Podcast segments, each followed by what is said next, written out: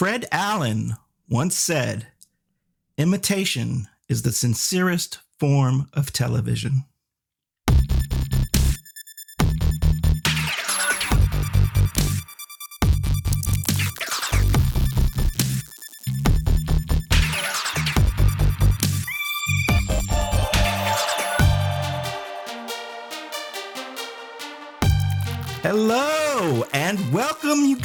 To another episode of Felonious Pundits. I'm Kentad Svensgaard, and of course, with me as always is AJ Mass. Hey, AJ. Hey there, Kentad. How are you?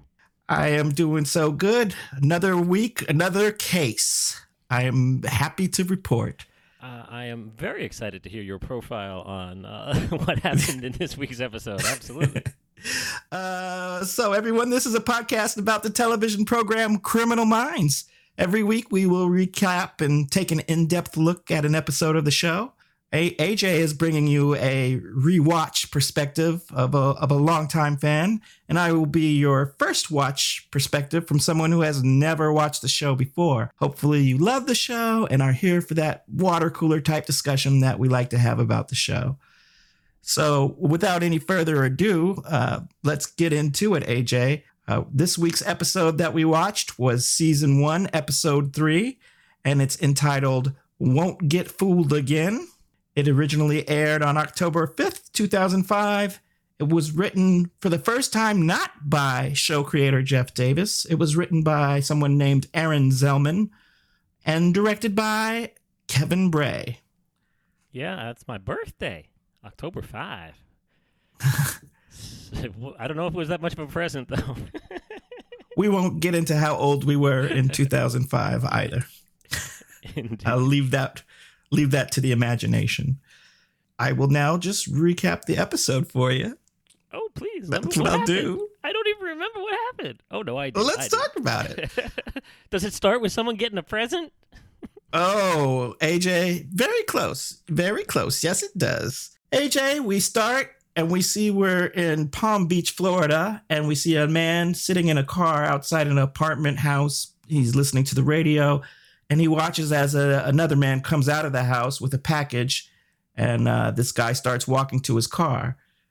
The man that we started with gets out of the car and goes and accosts this gentleman. Um, he starts yelling at him, Clarman, Clarman. So we get his name right away, Clarman. Uh, why haven't you returned my calls? Apparently, these guys have a meeting scheduled for the next day, and it's about some kind of business gone bad, apparently. First guy that got out of the car, Joe. If I had just called him Joe, I could have stopped saying guy in the car. Joe, Joe, Joe got beef. Joe, Joe, who has the beef, who walked up to Clerman, he says, uh, basically threatens him. You know, if this meeting doesn't go according to plan or whatever, we're gonna, I'm, I won't be so nice next time. And he starts to walk away. Can you, can you, you know, it just, it's just watching this uh, after sitting through all of the pandemic of it all for 2020 and not dealing with people.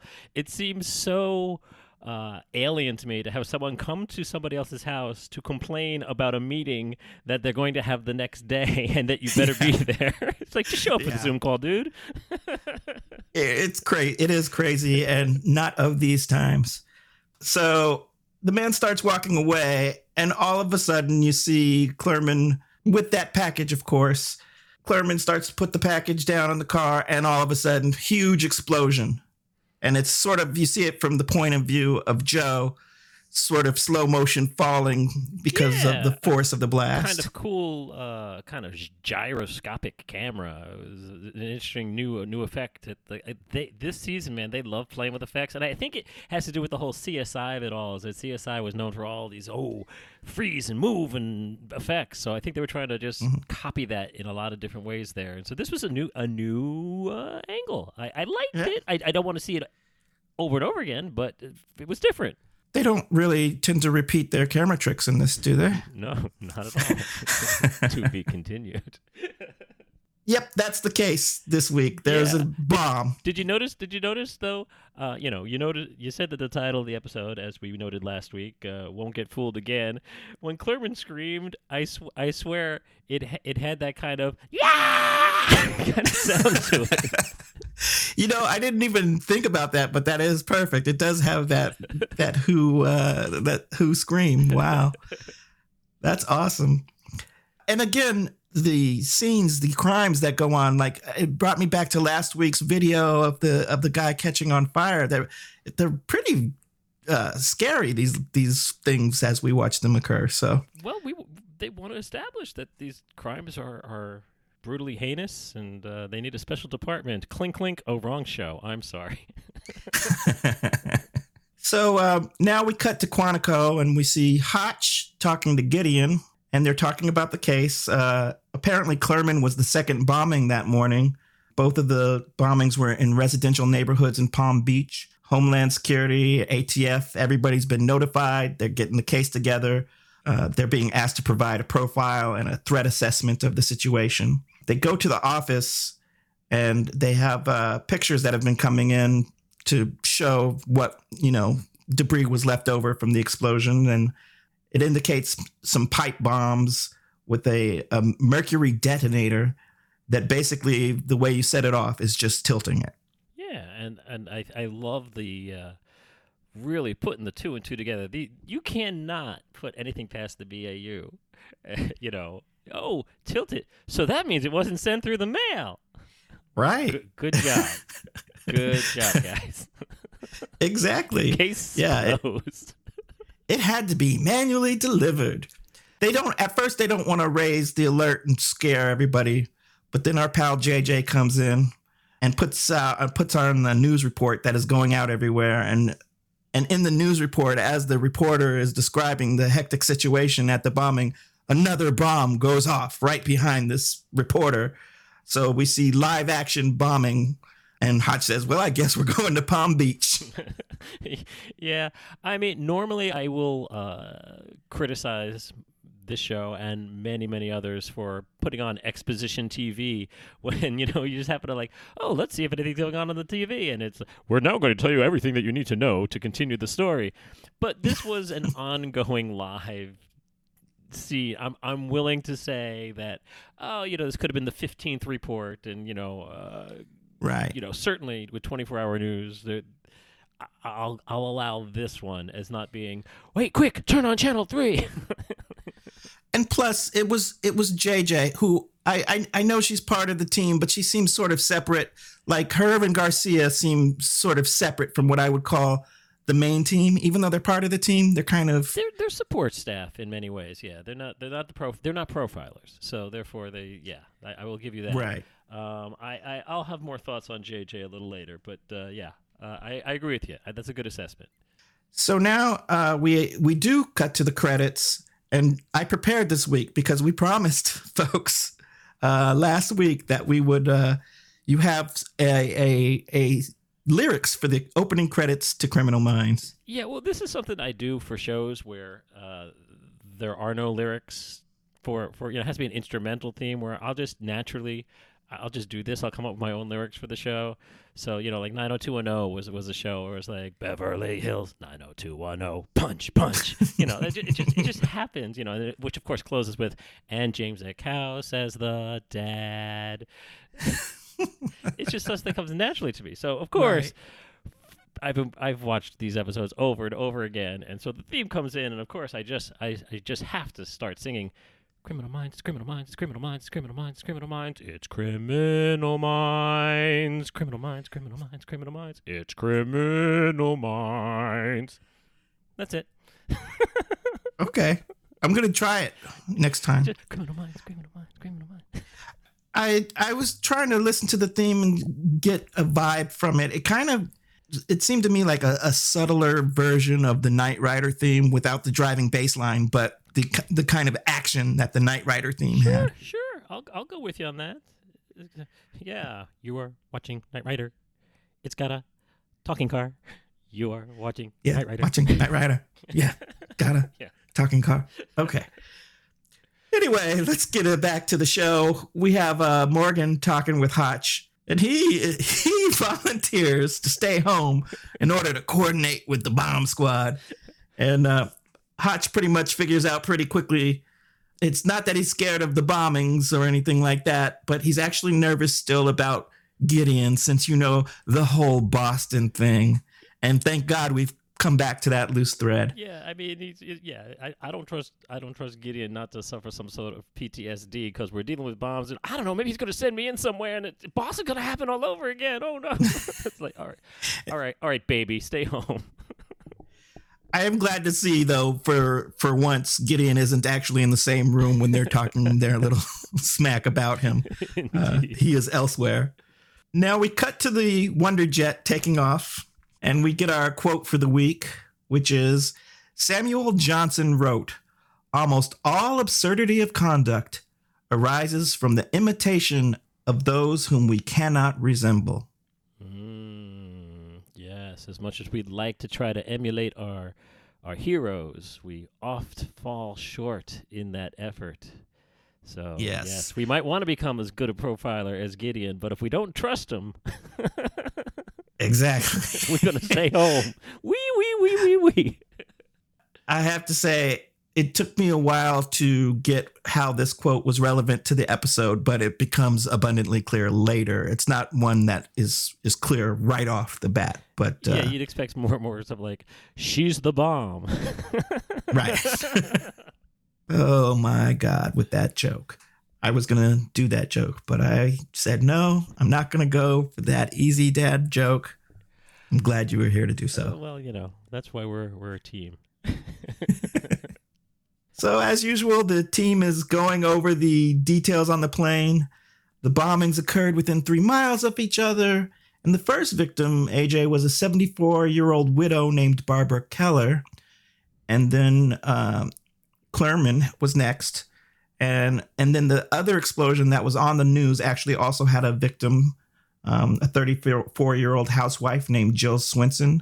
Uh, of the three victims, only Clerman is still alive and uh, they want to know if there was anything that may have tied the tied the victims together. Uh, Reid asks that, and Clerman turns out Clerman was a partner in some ten million dollar condo investment deal that has gone bad. Um, probably what Joe was talking to him about, and that Keller also was an investor investor in that deal. And uh, a few weeks ago, the whole deal went bust, so it's it's bad the land for the condos uh, was on methane. They couldn't build the condos. Clerman lost a lot of people a lot of money. So uh, Reid thinks, hey, maybe that means the bomber had some sort of uh, gripe with Clerman. But Gideon says, let's not get ahead of ourselves. It's a little too early to theorize about the motive. Oh, I mean, what's up with that? What is up with that? It's this is exactly where we theorize. You, you, you throw out a bunch of ideas. They're not delivering the profile as soon as they get off the plane. Although that Gideon certainly wouldn't surprise me if one day, one of these episodes, he's gonna just like, I'm ready to deliver the profile. Yeah, and personally, I think Gideon is always like jumping in with some outlandish thing like right away. So I think he's being a little unfair. Absolutely. Um, and, you know, then then we're gonna get the whole. Uh, let's let's talk about what's the tradition of bombers. You know, oh, they're usually male, and and you know. Last week we learned that you should think outside the box, but we're going right back in the box for this week's episode. It's almost as if we have a different writer. yeah, we're right back in the box. I like that. Uh, that's especially apropos to this uh, episode. Yeah, it turns out that bombers also tend to blow themselves up so often that usually your first suspects are somewhere among the victims of the bombings. Gideon notes that Clerman's uh, crime scene was the only one that didn't happen right at the front door, so he wonders what's different about Clerman's particular hey, hey, case. hey, Gideon! It's too early to theorize. Let's. Yeah, exactly. Let's ho- ho- hold it off, Gideon. So Gideon holds up a picture of a blown up car, and we magically zoom into the picture, and now we see Hotch there at the scene. It's it's Okay. picture in picture travel here on Criminal Minds. Three episodes, three picture pictures.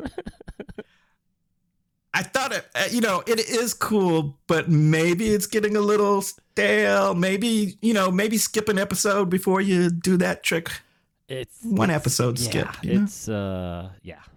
I'm with you. I'm with you. It, it's you know the first couple times, oh that was surprising, and now it's like, okay, yeah, We're gonna travel by Polaroid again. so uh, anyway, we're uh, at the scene, but then after that, we cut to Morgan, who is chilling back at the office. He did not go to be involved uh, with the team. He did weasel out of the trip. Garcia comes in and says he has a package, and it's the bomb fragments that they've sent him from the crime scene. Morgan is going to start putting them together like a jigsaw puzzle, apparently, and uh, recreate the bomb. Garcia asks if he doesn't, you know, take prints and stuff from all the separate pieces. Why bother putting them together? And Morgan decides to sort of mansplain to her what uh, he's determined from the evidence, which is that due to yada yada details, he can tell that this guy's intention was to kill, not to scare, not to vandalize, not to make some political statement, but to kill. I mean, that's just, I mean, that's, it's the right assessment um, that he would have come to once he started to put the bomb together. But I mean, he grabs two random pieces out the box. And it says, no, look, you see right, this right here, this right here. This tells me. like, yeah. Really? Yeah yeah, you know, it's it's it's good though because we're starting to see the first uh, real in-person interaction. You know, it's a nice scene between Morgan and Garcia. They're going to have a lot of playful banter in this entire episode. Um, it, it, it's a fun relationship that's building, and it, it, for that purpose alone, glad Morgan stayed home. Uh, you know, there, there's even joke, a joke right at the beginning when Garcia says, "I got I got your package." Like, don't worry. it's not a brown right. package, you know, wrapped with everything. It's not a bomb, although it is a bomb, but it's not a bomb. so uh, yeah, I, I, think their interactions right off the bat, there's chemistry there. You could see it. Oh, I had a hard time even taking notes during this scene because I was distracted by the steamy chemistry between the two. So good for them. I, I kind of ship a Morgan Garcia uh, relationship maybe somewhere down the road. I don't know. Might happen, might not. Don't you know, you don't have to tell me. Gorgon. uh, so we go back to the uh, Clurman residence, and Hotch is talking to Greenway when a Palm Beach police detective, Detective Morrison, comes up and introduces himself as the local uh, lead on the case. They go into the house, and Hotch is saying that the ATF hasn't found any hard evidence yet, just things like kitchen timers, tape recorders, electrical switches, you know, common household items, basically. There's a- ATF agents everywhere turning the house upside down, and a woman walks in and she asks what's going on here. this is Mrs. Clerman. yeah, this this just had made me laugh out loud at this point. Like the entire street is is cordoned off. There's officers all outside the house, but it's not until she enters the house and she goes, "Wait, what's going on here? What are you doing in my house?" And you think maybe she has no idea what has happened to her husband, but she does. We find out she does know what's happened to her husband. So, like, you know why they're in your yeah. house, lady. yeah, like she, she, has no no call to be shocked here, uh, but she is. Hotch shows her his ID, lets her know they have a warrant, but he tries to calm her down. You know, we're covering all, we're just covering all our bases, making sure that he's not involved in any way. But then an ATF guy comes in and says they found something. And uh, they go out to the garage, I guess, and there's a toolbox with some electrical tape and wires. The only, it's all normal looking stuff, but of course, there's a, a copy of the anarchist's companion there. So you know it must mean bad bomb stuff yeah, not, rather not the than anarchist cookbook because they probably didn't have the rights to use that. so they came up with the anarchist companion. Yeah, yeah which is a good point. I didn't even think about that. I just uh, I went with the companion. you know what? that's it, good. It's fine. They, you know, just by proxy, you kind of know what they're. Oh, that's that's that's something nefarious going on there in the toolbox that everybody has in their garage. right. And so uh, Hotch asks Mrs. Clerman if she knows anything about it, but we don't hear her answer. But she looked surprised to me. Yeah, she looks surprised uh, that that's there, but uh, you know, I'm, I'm sure I'm sure she uh, knows all about all of her husband's books. She knows when anything's out of place because she certainly didn't notice any any of the police tape or cops out front. So I don't know her observation skills. I'm not relying on them that much. Okay, so uh, now we cut to the hospital, and and uh, Gideon is there talking to Clerman, and he asks uh, Clurman if he can tell him about the package and Clermont thought it was a pot for an orchid, which he had ordered through the mail. and uh, he was going to bring it to the office. That's why he was bringing it out to the car. I just he, he said he says I thought it was a pot for an orchid. I collect them, and I'm going pots or orchids. or orchids. And why? And why? And and, Uh, and not to disparage orchid collecting, but he collects them, but he collects them in his office. I'm very Yeah. confused. it was a strange little thing. But you know, the guy's been blown up. I'm going to give him some. He's hopped up Leeway here. goofballs, sure. Gideon asks about Joe Reese and if Joe Reese might want to hurt him, but Clerman is like, you know, Joe is so confrontational. If he wanted to hurt me, he would have just beat me to death. And Gideon cracks a smile. It's so nice to see Gideon smile. He so rarely does this. Yeah, yeah, he, he he's yeah he's he's liking Clerman so far. Uh, he asks him about the land deal, and Clerman clearly feels badly for everyone, including him as, himself, as he thought they were all going to make a lot of money, but they got scammed. The geologist apparently didn't even look at the land, so it was a whole just bad deal. Clerman is in some some pain when he's talking to Gideon here, and, and Gideon sort of looks at the bloody mess where Clerman used to have a leg, and uh, that's it for that it's, scene. It's almost as if like well, we don't really have a way to get out of this scene here. I, I got it. Ow, my foot. Wait, you don't have one. I'm telling you.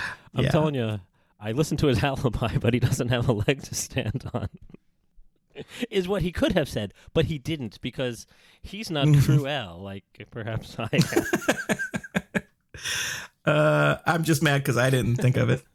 So uh, Gideon calls Hotch and, says, "Look, Clerman isn't the guy. He's got a sense of humor. He's got empathy. He doesn't fit our profile at all."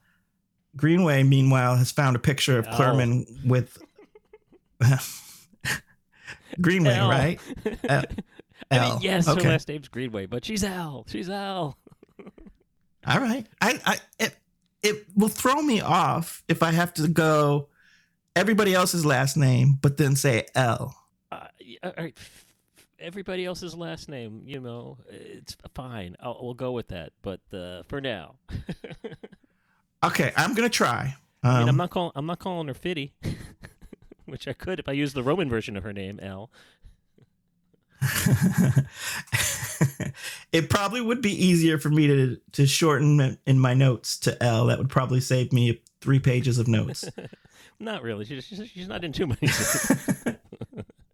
Anyway, L has found a picture of Clerman. He's with a nephew of his from Texas who apparently was staying with the Clermans for a month and then he just left last week. L is not saying that he's the unsub, but you know, he's like a 12 year old boy, and 12 year old boys his age like to blow stuff up. yeah, it's great. Uh, great sleuthing there. I don't know. It just L. Uh, it seems to be that L has two two switches here in these early episodes, and it's it's I'm going to be overly flirtatious, or I'm going to really hate men, even the twelve year old variety. Even the 12 year olds. just she's so Wow. hot and cold. Uh, oh, that fitty. All right, so we cut we cut back to the office, and Garcia is walking around playing with a Game Boy, apparently, while while Morgan is doing all the work of assembling his little puzzle. Except for he's got a few pieces that don't seem to fit into the bomb, and, and Garcia's like, "What's the big deal? You got most of it." and Mor- Morgan says he needs to see it all so he could figure out the signature of the Yeah, bomber. before we get to the signature, there's two things I noticed in the scene. Again, I'm watching this for like the umpteenth time, which you know I'm paying a little bit more attention to the details that I had before.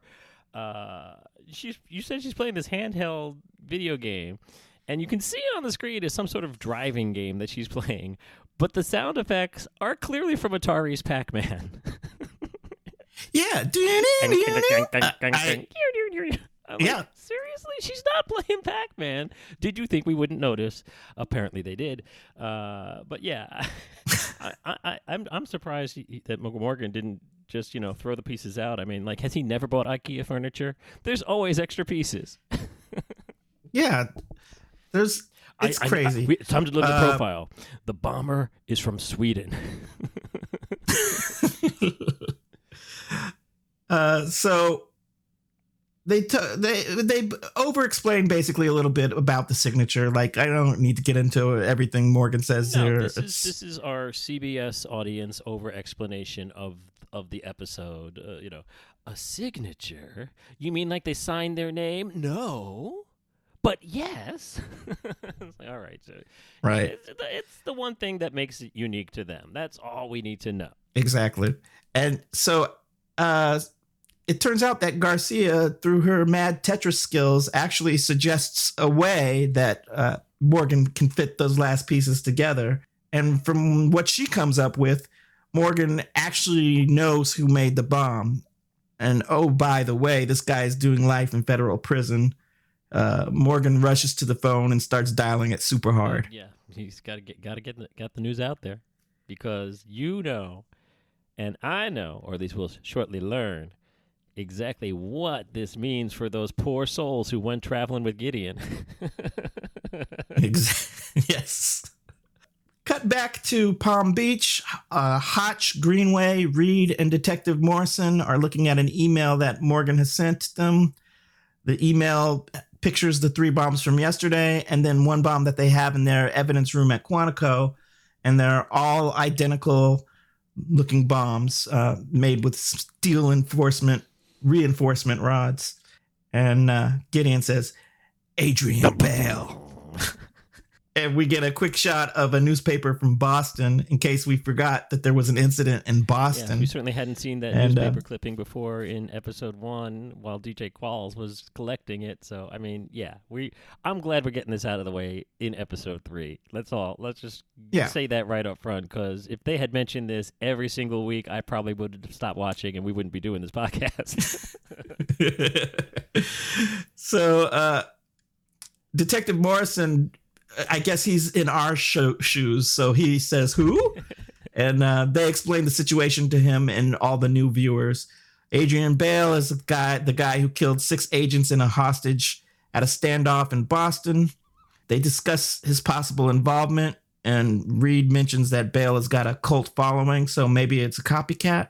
hey, hey, it's too early for Um, theorizing. Stop thinking there, Reid. the Stop box. thinking. Detective Morrison basically wants to go put the screws to the guy, but Gideon is like, let us handle it, bro. It's all good. We got it. Morrison then mentions that they were right about the nephew. Um, the bomb stuff was his, but that basically clears up Claire, Clareman as a suspect, and now they have no suspects at all. They're back to square one, uh, which pretty much, you know, means that uh, they have to work this uh, copycat angle, or maybe somehow Bale's doing it from the inside. But Bale seems to be the only link here, so they can't ignore that. right? Morrison is like, well, you know, where do we go from here? And, and Gideon suggests that they uh, proceed from the profile. And Morrison is like, I didn't know we had a profile. I like that one. That was great. Which that was, was- like the audience reacted like, "Wait, you you've been telling everybody it's too soon, it's too soon, it's too soon. Oh, you have a profile already?" And so, of course, it's the immediate cut to the profile scene in the in the police station where Gideon is going over all of the details uh, of the profile for the local law enforcement. And uh, we return Um, to the old episode three. Uh, it's the Criminal Minds on Standby, the Dissolvey Trickery, uh, while you deliver the profile. yeah they, this is a, they like doing this we see gideon uh in a cafe where like he bumps into a stranger and the, the profile might be some kind of guy that you bump into at a cafe uh I get it. I get it. Yeah. These wordy things are boring. I get it. But you know, you know what's better than showing us exactly what he's talking about? Edit it down to one sentence and move on. i agree It's early. Uh, it's early in the some series. of I the- get it. It's early series. Ma- Mandy has a, like a monologue clause in his contract. I'm sure. much like our podcast they're finding their way and that's that's what we're doing Yeah, I'm sure everyone's saying get get get to the next scene already. Get to the next scene. Stop talking about it. before I do, I, I, I gotta bring up just a couple of points about the profile. Um, the guy's probably highly organized based on the meticulous design of the bombs, above average intelligence, probably has a skilled job, a, a trade job, one that allows him to work alone, something like a furniture maker or a jeweler or something like that. Morrison says background in explosives. Gideon says not necessarily. This guy is looking to kill. These attacks aren't random. And Hotch sort of takes over at this point. He says, We're going to find this guy through the people he killed. Somewhere among the three victims, there's got to be a direct motive.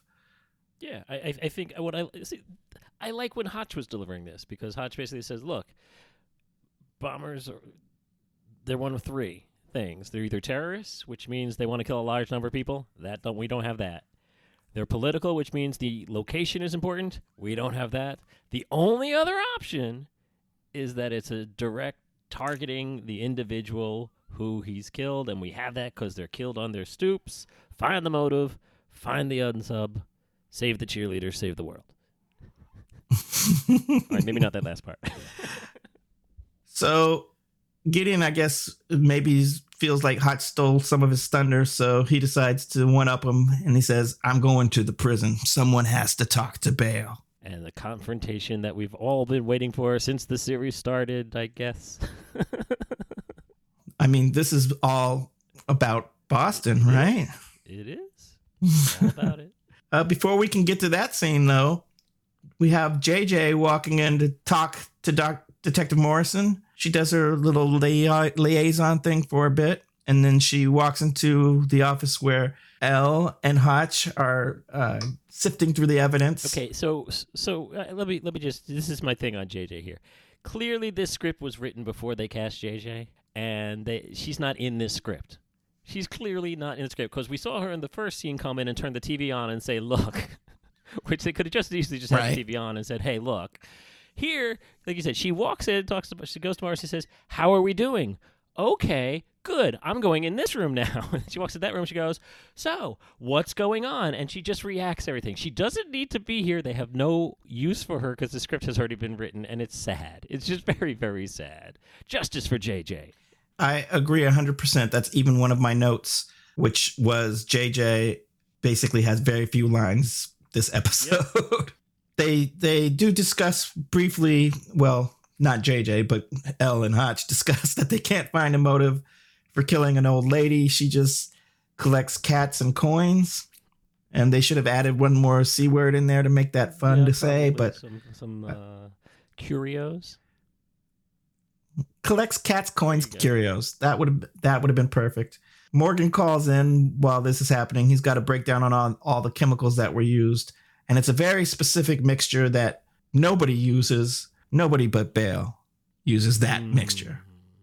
So everything's the same as far as these bombs are concerned as to what Bale would do. It's the same welding pattern, the same thread sizing. It's like, and this is an important line I've come to discover. Morgan says, it's like the guy isn't building the bombs, it's like he's forging them. Indeed. That would make him a forger. Uh, interesting, mm-hmm. interesting to know. We'll put uh, definitely put an underline on that. Yeah, the only other thing in that scene is that uh, again, this is where like I think they started out where Hotch was going to be someone who's going to make jokes, but Thomas Gibson was like, I don't want to, I don't want this guy to be funny, so he kind of takes all the humor out of every line, and so he's like, I collected coins. I was a nerd. But there's no irony. There's no there's no joy in his face. He's just like it's yeah. just matter of fact. I collected coins. I was a nerd. And everyone's like, mm-hmm, yeah, that, that, that tracks. and and uh, you're right. There was no, no. fun in that. I know so much dark. You say I, the openings are so dark, and yes, some of these episodes are really really dark, and we're going to be uncomfortable making jokes about them. I mean, we're still going to make jokes about them. Don't worry about it. But we're going to be uncomfortable about it in certain episodes, and like you need the light. And I wish they would, that he would have leaned into it, but Hotch does not tell jokes. Damn Hotch. Uh, one other piece of information they get out is that the addresses on the packages uh, written on, you know, plain brown packages in block letters with blue ink. And Bale did that, and this unsub is probably doing the same. And then uh, JJ says, "Okay, I'll, I'll set up a, a press conference and get the word out." Then Hotch gets a call from someone that the screen informs us is Assistant FBI Director Agent Holloway. And I'm wondering, AJ, why they couldn't have used the same actress from the pilot I mean, a, for this. a, they didn't even give her a credit in the pilot. Like she was uncredited. Um, but you'd think if you're going to have some sort of antagonistic assistant director of the FBI, that you could probably introduce them without needing a chyron. I mean, that was just. Um, would it surprise you if I told you that this is the only episode you will see Assistant Director Agent Holloway? um, I'm a little surprised because I mean the last the last lady uh, we didn't even get a name or a rank or anything. They're they're trying. Um, yeah. This time we did get the chyron, so they you are know trying to make fetch happen. Fetch is not happening. Uh, I will say they will eventually get this right. Um, it's clear that they this was in Jeff Davis's idea for the show to have this particular character, but they haven't found the right actress yet. And if they're going to recast the actress, they're going to just rename the person, and, and it'll eventually work itself out. But yeah, this this this woman has no no energy or gravitas to her. It, it's all just like, well, um, I think you might want to make a deal with Bale. Well, I don't know that we have to. I think you might. Okay, but I think you might. yeah. She says she's there. There may be no other choice, and Hotch says, "Well, there has to be," Yeah, and that's the scene. It doesn't need to be there. It really doesn't. They could have given those lines to JJ's press conference, I suppose. Just stretch, stretch, talk longer. we need 30 more minutes. Yeah, and plus, I would have been happy for JJ just to have something else to say. That would have been nice. Well, goodbye, Agent Um, we hardly knew ye. Yeah.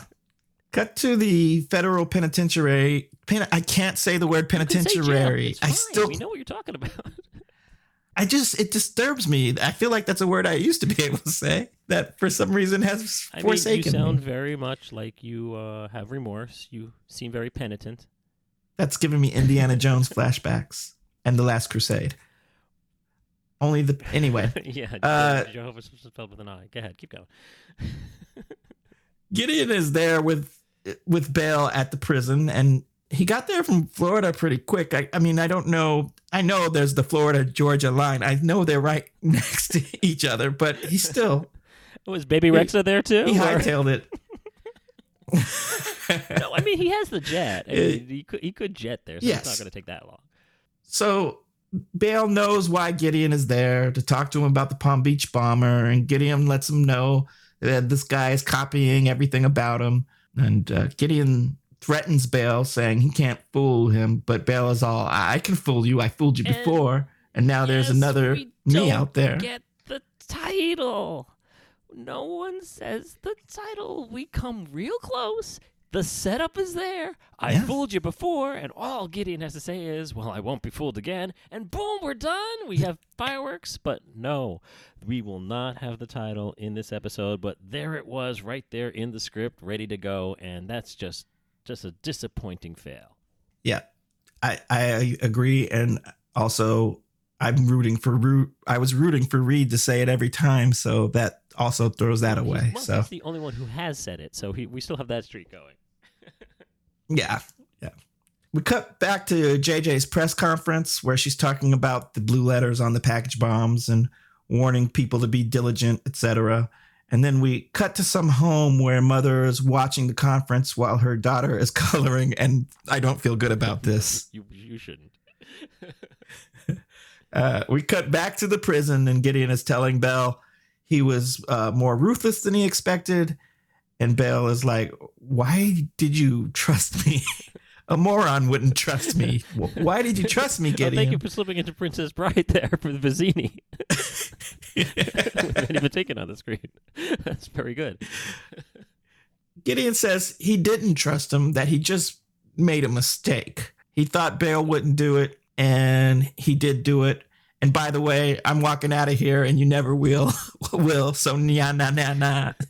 You know, like that's his big, you know, that's his big re- rebuttal. Like I'm walking out of here. Yeah, I'm so a free man, but you know, we know that's not the case because we know that uh, when we were first introduced to him, he's been gone for six months because he can't cope with this this horror. So, uh, I think Bale's in Gideon's head. I think we can definitely say that especially when he when he follows it up with, "But I had the homicidal triad.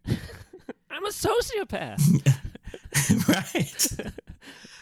Plato, Socrates, will say- Bale may have been in Gideon's head, but I will also say Gideon looks like he was in in Bale's head too. You know, Bale seems a little disappointed. Like he's not he's not like Hannibal Lecter level jailhouse conversationalist. Like you don't feel threatened by this guy too much, basically. there's no love lost between these two gentlemen, and uh, you know, yeah, Gideon can walk out of there, but he still doesn't have any answers as he leaves. Bale Bale did insist uh, before he left that uh, Gideon should have known he was going to do it, and he he, he mentions about uh, some emotional release that he would have gotten, some great emotional release he would have gotten if he he pushed the button. He was overwhelmed. He had to be pushing the button. So why didn't Gideon do his job? Nice candy shaped button. Ren, Ren, I can't stop it. I must hit the button, Ren. Oh, the references. We do love them. Uh, cut back to the mother and daughter that we saw before. The mom is busy in the kitchen. And just as I feared, we hear the daughter from the porch Mommy, there's a present for you. and oh, yeah, honey, what present? Describe it to me. It's brown with blue letters. Now, So yeah, we have there to. is no way, no way that this woman was paying attention to that newscast at all. it's enough to to hear that line. I'm sorry, it's just not gonna happen. not with the daughter talking about her coloring too and everything at the same time. As a parent, I know that mother had tuned all volume out at that point. Uh huh. Yeah. Uh huh. hmm If we really wanted to get into it, and I'm glad they didn't go there, but this would have been another explosion if this situation had unfolded. But we need Uh, uh, to create a little more drama in this episode that has been a little bit talky so far. And we also need to showcase our slow motion video camera technology one more time as she drops the egg that she is holding. and slowly it goes to the ground and cracks as she runs to her daughter, screaming, No! No, right. And I think this this is one of those spots where, like, when you're watching on Netflix, you can tell they had a commercial break because it sort of blacks out for a second and then it comes back, and we're on the porch with the girl. Uh, basically in a panic and the mom by her and everybody's there already and it's it's basically just a quick, quick little tense action scene of them that scene where they get the bomb away from the girl it, everything happens as you might expect it to they they save the girl and It's that quick. bomb doesn't Yeah, explode Bonswa guy, you know, you have to trust me. Step away from the girl. Yeah. I'm not leaving my daughter. All right, it, we need some drama. We have the drama, uh, but we're not going to blow up a girl on camera in the middle of an episode. I'm sorry. We might do some horrible things, and uh, you know, children are not safe in this series, certainly. But they're not blowing up a girl on screen in the middle of an episode. it's just not happening.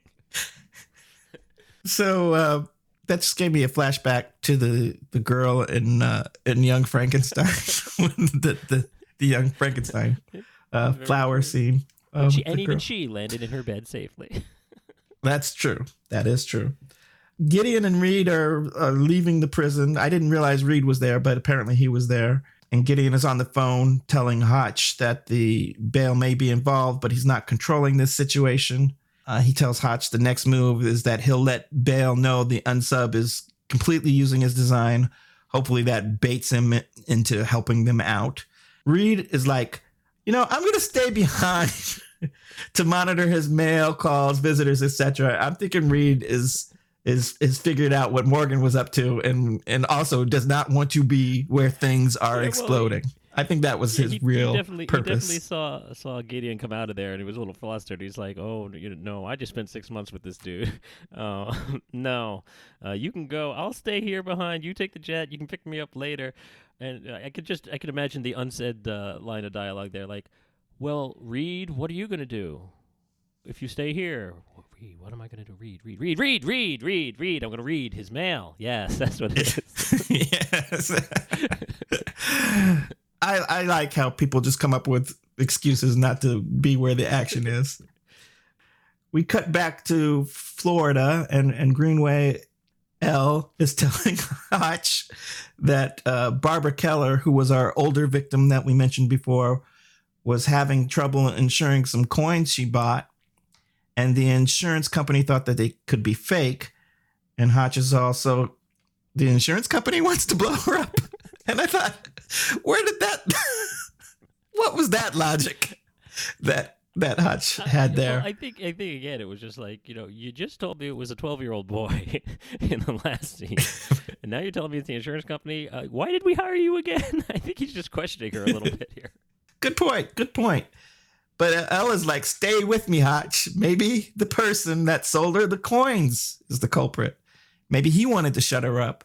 The coins were worth twelve thousand dollars. I don't. That didn't seem like a lot to me for like, okay, let me go bomb people and kill people apparently 12,000 is enough to give them some kind of motive. Well, uh, she I, thinks. I, I, just the fact that there was fraud involved is the motive here. That you know, she, who mm-hmm. knows? I mean, we'll we'll find out a little bit more on that later. So I, I do think it makes sense in retrospect, but I can understand why. Yeah, twelve thousand to you and I uh, for for coins, like okay, I guess. I mean, I mean, I don't have twelve thousand lying around, but you know, right. But I hear you. So Barbara Keller had an appointment with a coin dealer, and so Elle is now going to go see him. Uh, some guy named David Walker. Uh, uh, yeah, the the old lady had the appointment with him. Now, did she show up at his office the day before to make sure that he was going to be there the day of the appointment? Because that's what you do in Florida, right? Apparently, yes. Uh, Elle thinks that maybe David Walker can help basically figure out who sold the coins to uh, to the lady Again, Barbara they Keller. have no leads. It's fine to be grasping at straws here. It, it, at least it's a straw. Yeah. We cut to Garcia's computer lab, and she's answering the phone, and it's Dr. Reid. And he's figured out that uh, Bale is accessing the internet by going through a firewall on a, a prison library computer and they figure they can monitor his keystrokes if they can email him a virus that he'd be guaranteed to open. So, of course, AJ, what's going to guarantee this prisoner will open the link? Uh, obviously, she's going to send him an offer for $12,000 in coins from a Nigerian prince, right? no, AJ, it's oh, porn. Yeah, that's it. That's right, boy. And he, it didn't take him long to click on no, that. No, it was like instantaneous. While they were still on the phone, while Reid and Garcia were still on the phone, my man already clicked the link.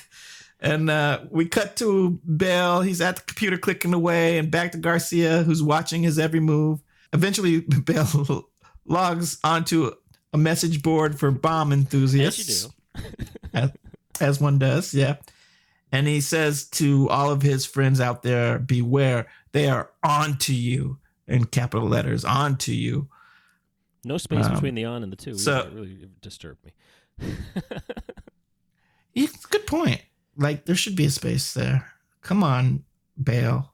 I, I do like uh, I do like the fact like you know this is where uh, I half expected them to really again hit hit hit it over the head with with with a hammer that this isn't a message board that is called the bomber message board. So it's not like that should have been the first place we looked that this is somewhere you know hidden uh, you know it's not advertised. He just happened to go there and that's the only reason they found it is because they were watching when he went there. Because otherwise they, you know right. how stupid would they be if they didn't just go to the bomber message board? And how stupid would bombers be if they right. went there? So i'm glad they didn't over explain that like i just spent the time doing there but oh good point. Uh, Reid says that they're going to need the names of everyone that visited the message board in the past month. And you know Garcia can clickety clack that up in just a, a few the only moments. thing that can stop her is that security program from the pilot. That's it. Nothing else in the world can stop the... her. That's her only kryptonite. so we cut to someone making a bomb. All we see are his hands, and we see the bomb is a big, basically a big neck apparatus, a big necklace bomb where it looks like it would probably attach to someone in some sadistic there manner. Was a, there was a very uh, real case of this where a bank robbery uh, was going on, and they they put a neck collar on someone. They made a whole documentary on it. I forget what it's called, but this is based on like real life events. That uh, the, the neck collar bomb was kind of kind of uh, in vogue at the time. So uh, the cutting edge, cutting edge, ripped from the headline stuff here. They are on their uh, p's and q's, I guess. Cut back to the jet, and and Gideon is on the jet. I guess. I guess Reid is, is stuck flying coach. Uh, to come back, but he is on the telephone talking to Gideon and telling him they were able to track down some of the names and addresses from the message board. Gideon says, "Well, what about the occupations?" And apparently, that's a field that was was optional. they didn't have to fill that out. So only about a third of them have filled that out. And Reid starts listing some of the occupations. And when he says antiquities dealer, Gideon Well, stops him. Two later, it's it's it's it's it's like that. Uh, it's like an Eddie Izzard comedy routine. Yeah. There, it's like yeah, You're like Zengelbert slapped back, Slingelbert pooped back, Butzenwalla, Engelbert Humperdinck. Uh, wait, wait, wait, go back. Yeah, right. Uh, yeah, a couple of names pass by. A couple of occupations pass by, I should say. We cut to Greenaway, who's approaching David Walker's house. She's she's with Mrs. Walker, who's uh, leading her out to the garage. And we cut back to Reid, who's now calling Hotch with the name of the antiquities dealer. Dun dun dun. David Walker. oh no, I've heard that name before. Yeah. Hotch is like, oh, and he calls uh, Elle to tell her that Walker is the suspect. But Walker, at this point, has already peeped them out, and he comes flying out of the garage in his car. Greenaway manages to evade getting hit, but poor Mrs. Walker, not quite so Rolls nimble. His wife just She gets hit by the car. I mean, she'd been bad mouthing him like she didn't love him the whole time. biggest mistake of her life was marrying him. So uh, I'm beginning to think that uh, he's probably not feeling uh, too bad about about this situation here. Two birds, one stone, maybe. Yeah. We uh, we fade back into the scene. We see that Mrs. Walker is now being carted off in an ambulance. So thankfully she's still breathing. Hotch asks Elle if she's okay. She's fine. They go to check out the garage. Here is I have the question for you. Why? Why does Elle have a shoulder purse at this point?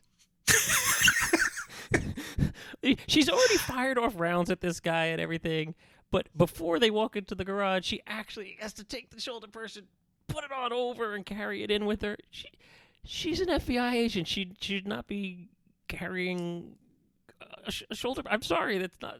That's just wrong. That's such a, a a misogynistic writing there. I think that she wouldn't be just packed heat. No, no purse. Yeah, I blame I blame uh, Aaron Zelman and I blame uh, uh, Kevin Bray for that decision. Just weird. That's all. Um, so they go into the garage and they check it out. They find some equipment which basically proves that Walker was forging the dates on the coins to make them seem more valuable. And of course, uh, Walker also has a villain wall, as most villains do in these shows. Yeah, and they needed Uh, a second they- random random cop to say, "Look over here, check this out." Right. That's twice this episode they had a random cop discover what they needed to discover. I kind of like that. Uh, may- I'm I'm fine with it, but it, it's just like you know, can they find anything on their own? they didn't find the, the they didn't find the secret uh, hideaway of beads last week. Good. Yeah. That was a Good point. finder. Well, on the villain wall, the cop, rando cop, found uh, a headline basically about a case about the Bale case, and uh, by a picture of uh, Adrian Bale, uh, Walker has written the best. He's the best around. No one's gonna blow up like he does. So apparently, that's they figure out that's why he chose to use Bale's design because he's a fan. Hotch tells Elle to make sure to tell Detective Morrison that this guy is smart and dangerous and has nothing to lose. And I'm thinking to myself, well, aren't you guys going to the same place? Why can't you tell him? Fair, fair. Uh, we cut to Garcia, and she's. I love how she sets up eating her lunch like a schoolgirl, basically. She's setting each piece of her lunch meticulously on the ta- on the table. uh, getting all ready to eat her sandwich, and you can almost bite that sandwich yourself with with the anticipation that she's setting up here. And of course, uh, Morgan walks in at this moment and says, "Hey, I need your help." And basically, Garcia is like, "Yeah, I guess I don't need to eat." And he's like, "Ah, poor baby." And I, I think I kind of want to punch him. he's, a, little rude. It, yeah, it was. Uh, uh, it, and and really, what's to stop her from taking a bite of the damn sandwich? and just yeah. Going, mm, mm, mm, hold one. Mm, mm, uh, oh wait, I got. Now I will talk to you. I, there's still this chemistry between them, so I'm gonna let that moment pass. But I did think it was a little. I'm with you there. Little. Uh, it, it was like, all right, well, he can't just come into our office again. We've done that. Why, why are we ever doing something else? Like, how about eating? Okay. It, the writing's a little weak. Anyway, uh, Morgan's got a stack of emails and they have to go through them to see if they can try to figure out Walker's next move. And then we cut back to the Florida police headquarters, I guess, and Gideon is back and he's asking Detective Morrison what they know about Walker. Uh, this guy is a quiet career criminal. He spent four years in jail for forged checks in his early 20s. He's 46 now. For the past 18 years, he's owned a store that sells coins, maps, and historical documents. Lucrative. They've already raided this place and they've discovered that most of his inventory was forgery, forgeries and fakes valued in the millions. And they figure the, the walls were closing in on this guy. He was promising clients things that he didn't have time to forge. And then I guess Barbara Keller must have found out about the coins that she bought were being were fake and she threatened to out him. And when all those forgeries were discovered, he would be serving time for at least 20 years. So he had to shut her up. Yeah, it makes perfect sense to me. I mean, at least at least explains why it wasn't so much that it was a twelve thousand dollar sale or anything like that. It's like he didn't kill her because of of, of right. Oh, I, I, can't give her a refund. It was like she she was going to the cops and like that. Yeah, made it. But the fact that he didn't just kill her, he killed all these other people to hide the fact that he just wanted to kill her. That that was what they figured out there. Which, um, yeah, Gideon's a little bit. Uh, oh, really?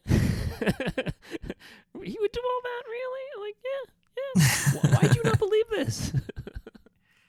yeah, like he, if you think you're brilliant, you're gonna like come up with this plan. I, I it seems logical I mean, to me. I realize it's only episode three, but never underestimate the the ability to justify bad behavior of these unsubs. So at this point, someone who I'm just calling poor sap throughout my notes fair comes fair. in comes into the police station uh, and he's got the necklace bomb attached to his body. He's clearly very agitated. He won't back out of the police station. He says somebody he's going to kill me. The bomber's going to kill me. Apparently, he, the bomber held him at a gunpoint, attached this bomb to him, and he wants a helicopter and a passport. And uh, the poor sap is in a panic. And you know, the poor sap walks in. Here's here's what I don't get is the poor sap walks in. He's like, "Please, you have to help me. You have to help me." And all the all the police point guns at him. And like, "He's the bomber. He's the bomber." like, you know, he's not David Walker. You have a picture of David Walker at this point. You know that's not him. yeah, I think they they kind of, I they don't really feel for the poor sap as as or they don't have the empathy that I would hope to have if I were the poor sap, I, guess. I guess. agree. I agree. But yeah, he tells them that that uh, the bomber is watching, so uh, I don't know what to do. Please help me.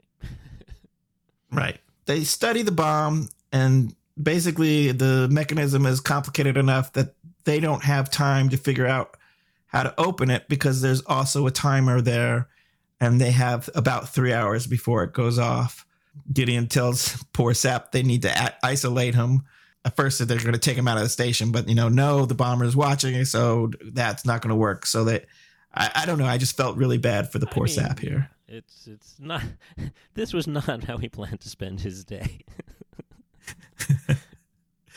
the SWAT team goes up onto the roof, and instantaneously, I don't know how long this took in quote unquote real time, but pretty much instantly they they spot Walker who's uh, across the street in a building across well, the street. I mean, you do have to figure that if he's watching, there, are, there probably aren't too many places he could be hiding. Uh, so I'll, I'll, I'll grant that if they go to the roof, they'll probably spot him eventually because there's like maybe what six different hiding places.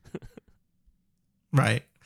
Hotch decides he's going to basically lead a, a team to sneak up on him in the building. And he's okay with this because they know from all of their profiles that bombers are always cowards. When they do this, the bomber will get scared, he'll freak out, he'll give up. Everything will be great. Elle, being perfectly logical here, by the way, I'd like to add, says, you know, this whole thing feels wrong. Why would he let himself be found so easily? I just like, don't worry about it. We're to do this, and we need to take Walker alive because he's the only guy that can defuse the necklace bomb. And they go into the building, and we cut back to Morrison and Gideon, and Detective Morrison says, just in case we missed it, so bombers are cowards, huh? And Gideon says, yeah, every last one of them. hmm Nope, I'm not leaving my box today. Uh, bombers are all the same. foreshadowing here. Hotch and Elle open the door of the storage space where Walker's got himself confined in, announce themselves as federal agents. There's no answer. They're standing, you know, outside the door and they do that thing where they mouth the countdown to each other. They've got Uh, countdown. They've got their little. Uh, Bef- we'll look through this mirror that's on a stick to make sure that we can see Right. in there and make sure he's not like pointing a gun at us. So they do the three, two, one, and uh, and then they breach the room, and it- it seems like they were accurate because Walker does seem pretty cowardly. He's like, "Please don't shoot, don't shoot." He he does get a little brave and puts his hand on a, a detonator and makes his demands, but Hotch basically plays hardball and and talks him into giving up and throwing him the gun. Well, I, I- putting the gun on the floor Yeah. and sliding, not Right. throwing him the gun because that That that, that, yeah, Be an on issue, but- show, uh, I could just see the ends of just throwing the gun and hitting Hotch, going off and like ricocheting around the room. And Elle is saved because she's got a purse. and then they all laugh at me saying, "You said she didn't need a purse. Luckily, she carries her gold bricks in the purse." Oh boy. We cut to Morgan, who at this point has called Gideon to tell him that they just found an email from Bale to Walker. And he says in the email his only regret was giving himself up to be stuck in a cage for the rest of his life. Don't make this mistake. If they catch you, whatever you do, don't let them keep you. That's when Gideon says, Hey, wait a minute. Walker is not a bomber, he's a forger. He's not a coward. So he walkie talkies over to Hotch, get out of there now. Uh, Hotch and his team run out of the office, and of course, they get away just as Walker's bomb goes off. It's amazing. Everybody made it out. Even though uh, Hotch was basically, you have until the count of three to give up. One, two. Morgan makes a call. Gideon hears the call. Gideon gets on the walkie-talkie. Three. uh, you know, a TV TV countdown certainly uh, going on here. But I will say it does it does show that Hotch uh, i- implicitly trusts Gideon because there was no questioning. He said Gideon said, "Get out of there now," and he turned. He turned. Yeah. He was out of there, and you know. Then you had the TV uh, shtick of just enough clearance to avoid the blast radius. no more, Right. no less. But still, we get to see the cool Exactly. explosion. Um, Well, now I, you know, uh, Walker's Walker's blown himself up, so uh, I guess our poor victimless uh, schlub is uh, doomed. yes, poor Sap is in trouble. Uh, unless they can figure out some way to get this bomb defused, but they only have at this point about two and a half hours. Detective Morrison says it looks like they're all out of options.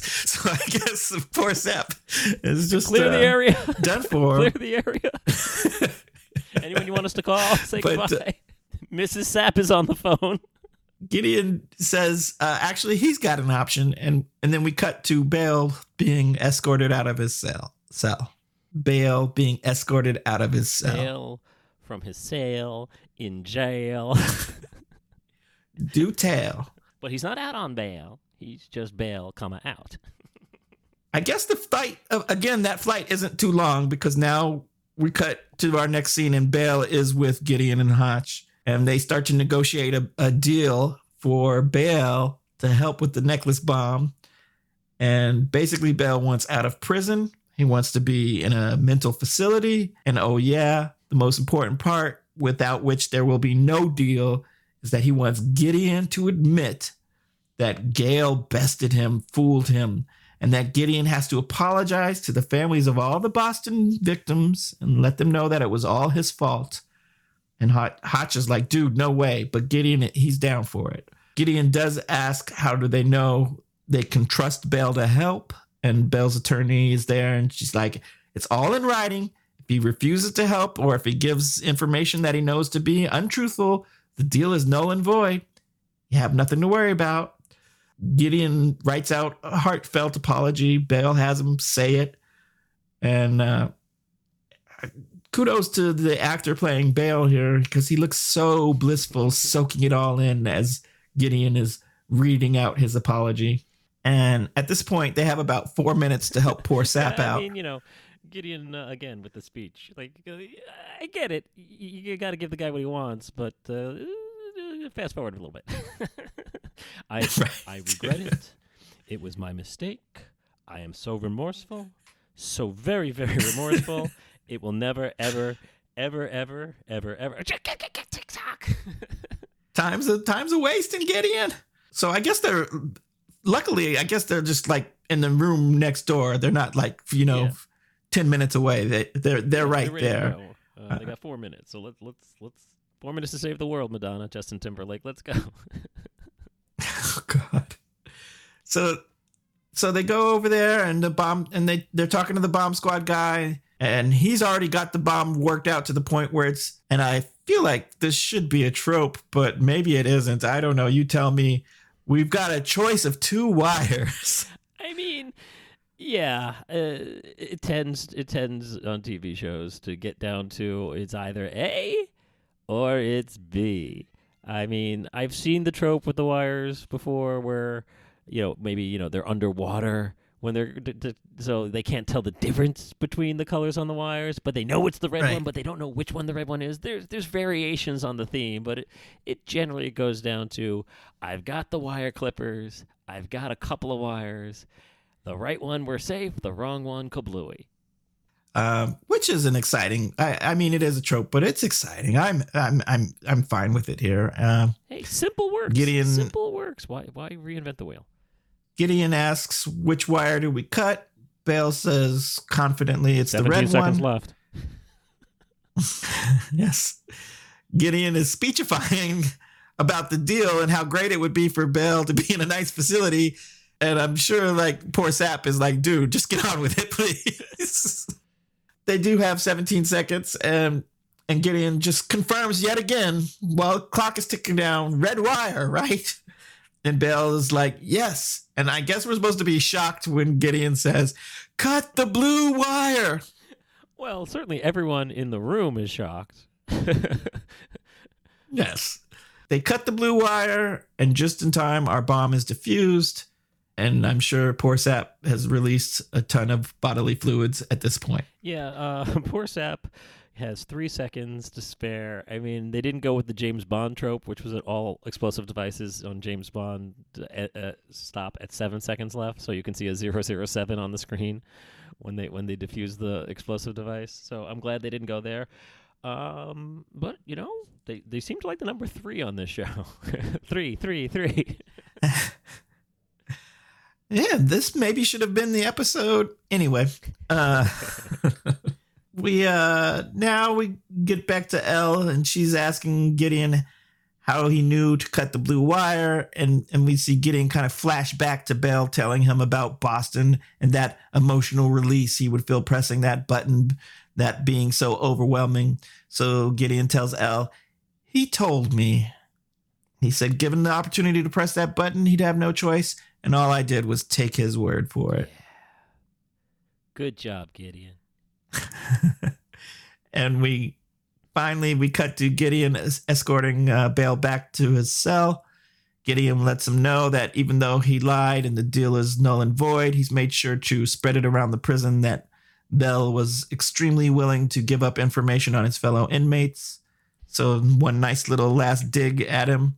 Basically, and uh, he tells him Bale that he's a rare bird, and he has no idea how much pleasure Gideon gets from putting him in his tiny little cage. You might even call it an emotional release. Oh, yeah. Then all, all the other prisoners who are listening go, "Oh, snap! No, yo, snap!" Well, they didn't, but they might as well. and uh, then the Netflix closed captions tell me that funk rock is playing.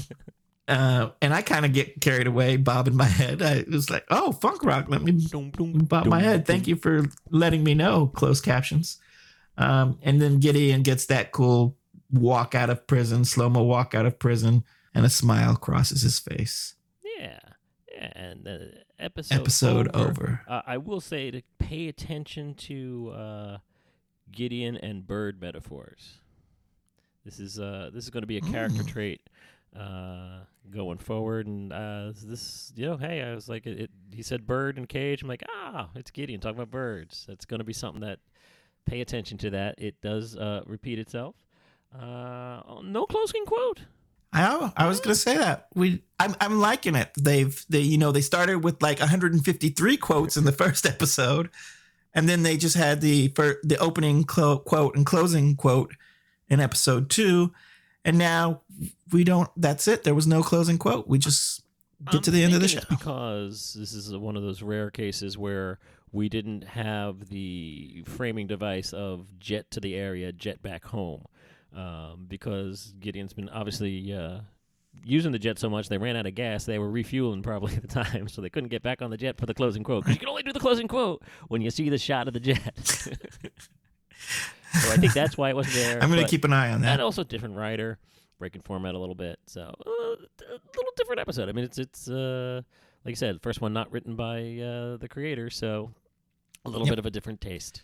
So that was the that was the episode. Any any uh, closing thoughts or anything we didn't cover or final opinion on this, this particular No, I- episode? I, I, obviously, the show's still finding its legs, and uh, I like the fact that you know we've wrapped up this Boston thing because they made such a big deal out of it. You knew you'd have to get to it eventually, and so like now it's kind of like, all right, we've got all the characters now. We've we've met everybody. We've seen them at work.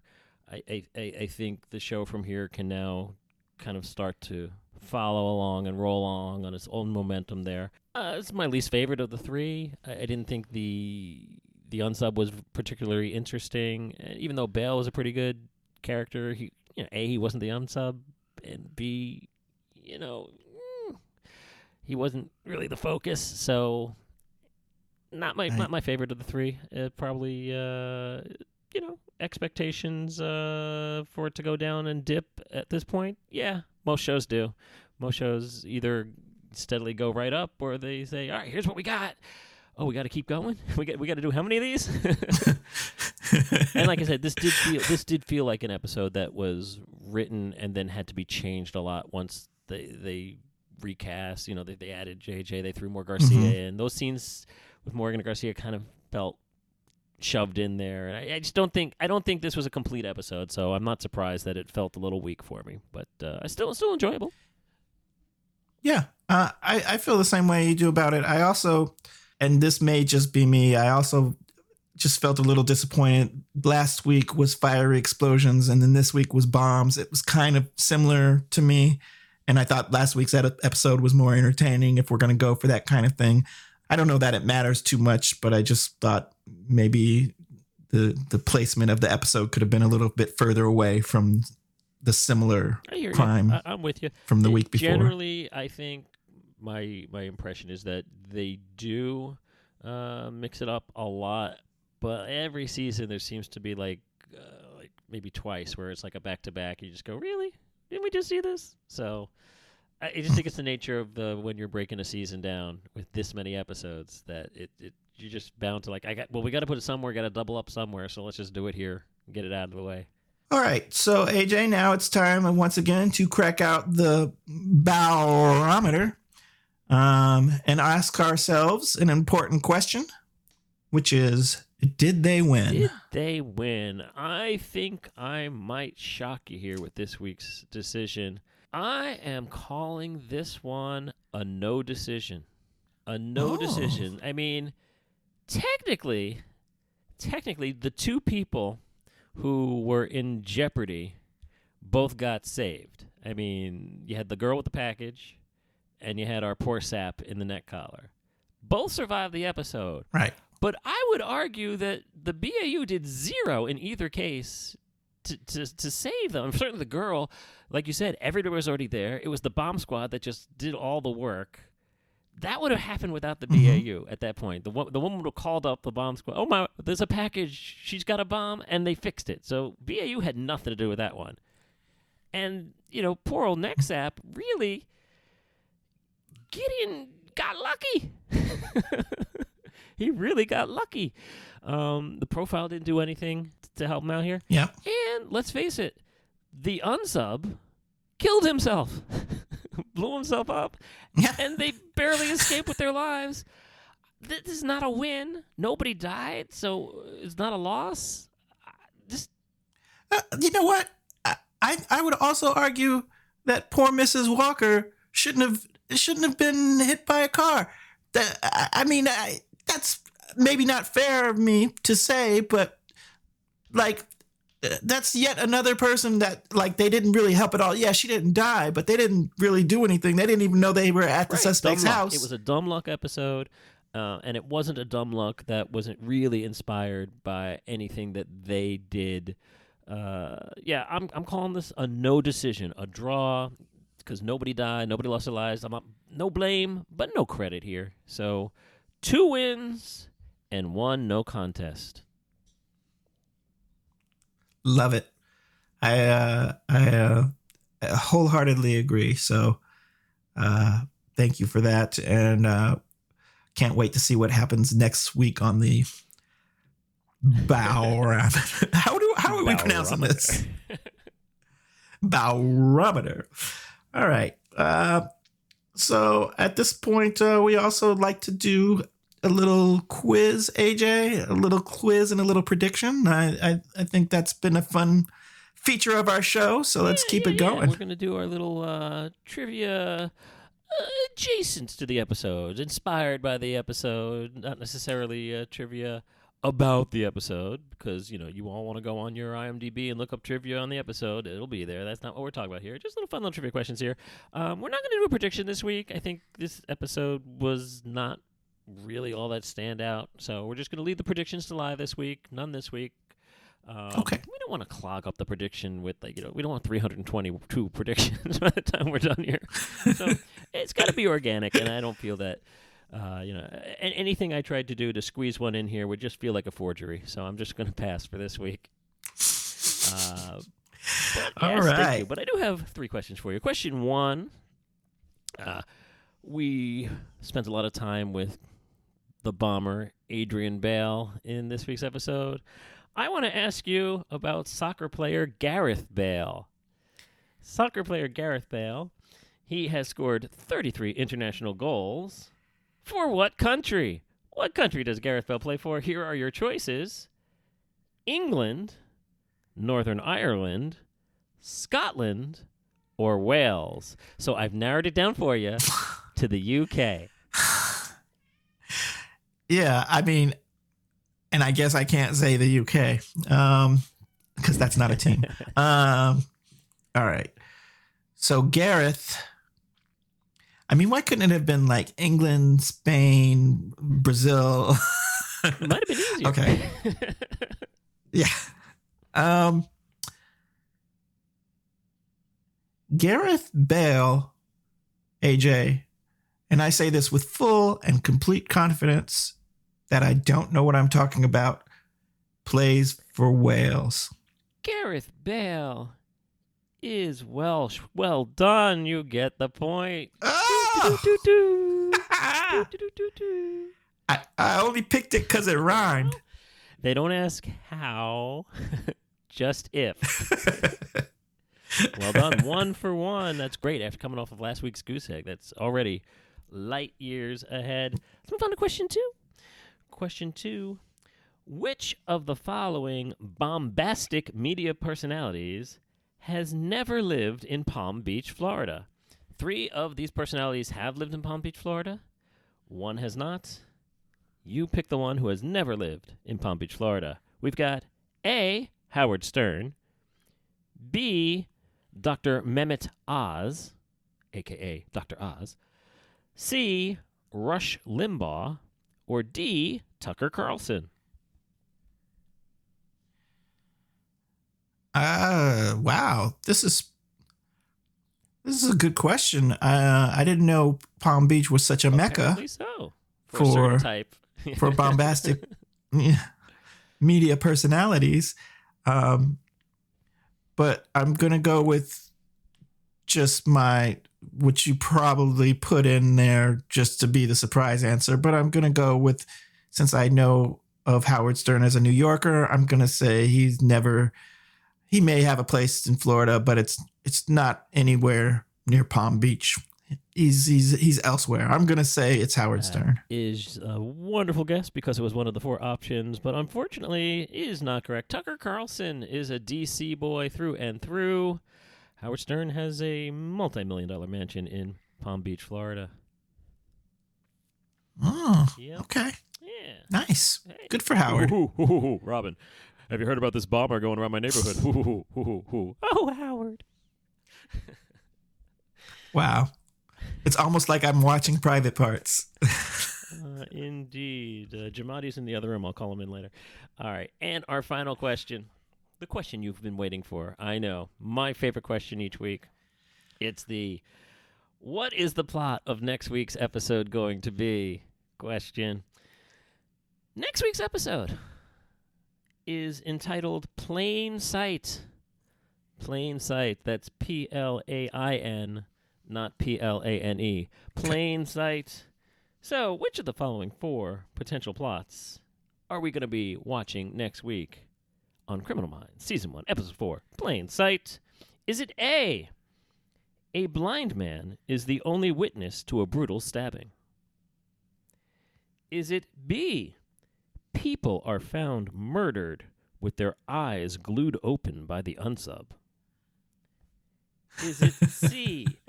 the chameleon killer is on the loose, and he happens to be one of the cops helping the BAU. Or is he or is it D? Three children are kidnapped on live television at a ribbon cutting ceremony. Which one of these four is plain sight? Hmm. Well, what I don't want it to be is probably what it is, which is the children at the ribbon cutting ceremony. But I don't want it to be that. That sounds a little dull. Of course, the show may make it not dull, but just as a synopsis, I'm not excited or intrigued. I'm going to go with the one that I want it to be, which is, uh, if you can read option B, the one with the eyes uh, open. People Glued- are found murdered with their eyes glued open by the unsub. Yeah, let's go with that.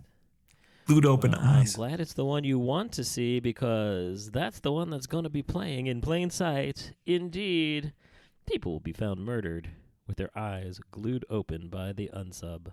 That is next week's episode. Well done. Two out of three. Oh. bringing you up to uh, forty-four percent for the uh, for the year so far. Not bad. Yeah, I mean, it could be better. About fifty-six percent better. Yes, But- which it'll never be because you'll Yeah. never hit hundred again. But no, no, that's, that's very good.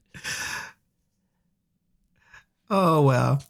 Well, AJ, that was fun as it always is, and uh, I, I, I felt I feel pretty good about my performance this week. We'll see how it goes uh, next week. And uh, folks, that is actually our show for the week. So thank you so much for joining us. Uh, we hope you had a great time, and if you have, please be sure to subscribe, to rate, and review our podcast on your favorite podcast platform. And be sure to spread the word and let your friends know about us. You can also write to us at our email address, which is feloniouspundits at gmail.com. AJ, thank you so much for another great week. We shall talk next week. And uh, goodbye. Keep profiling. Wheels up. The greatest lesson in life is to know that even fools are right sometimes. Winston Churchill.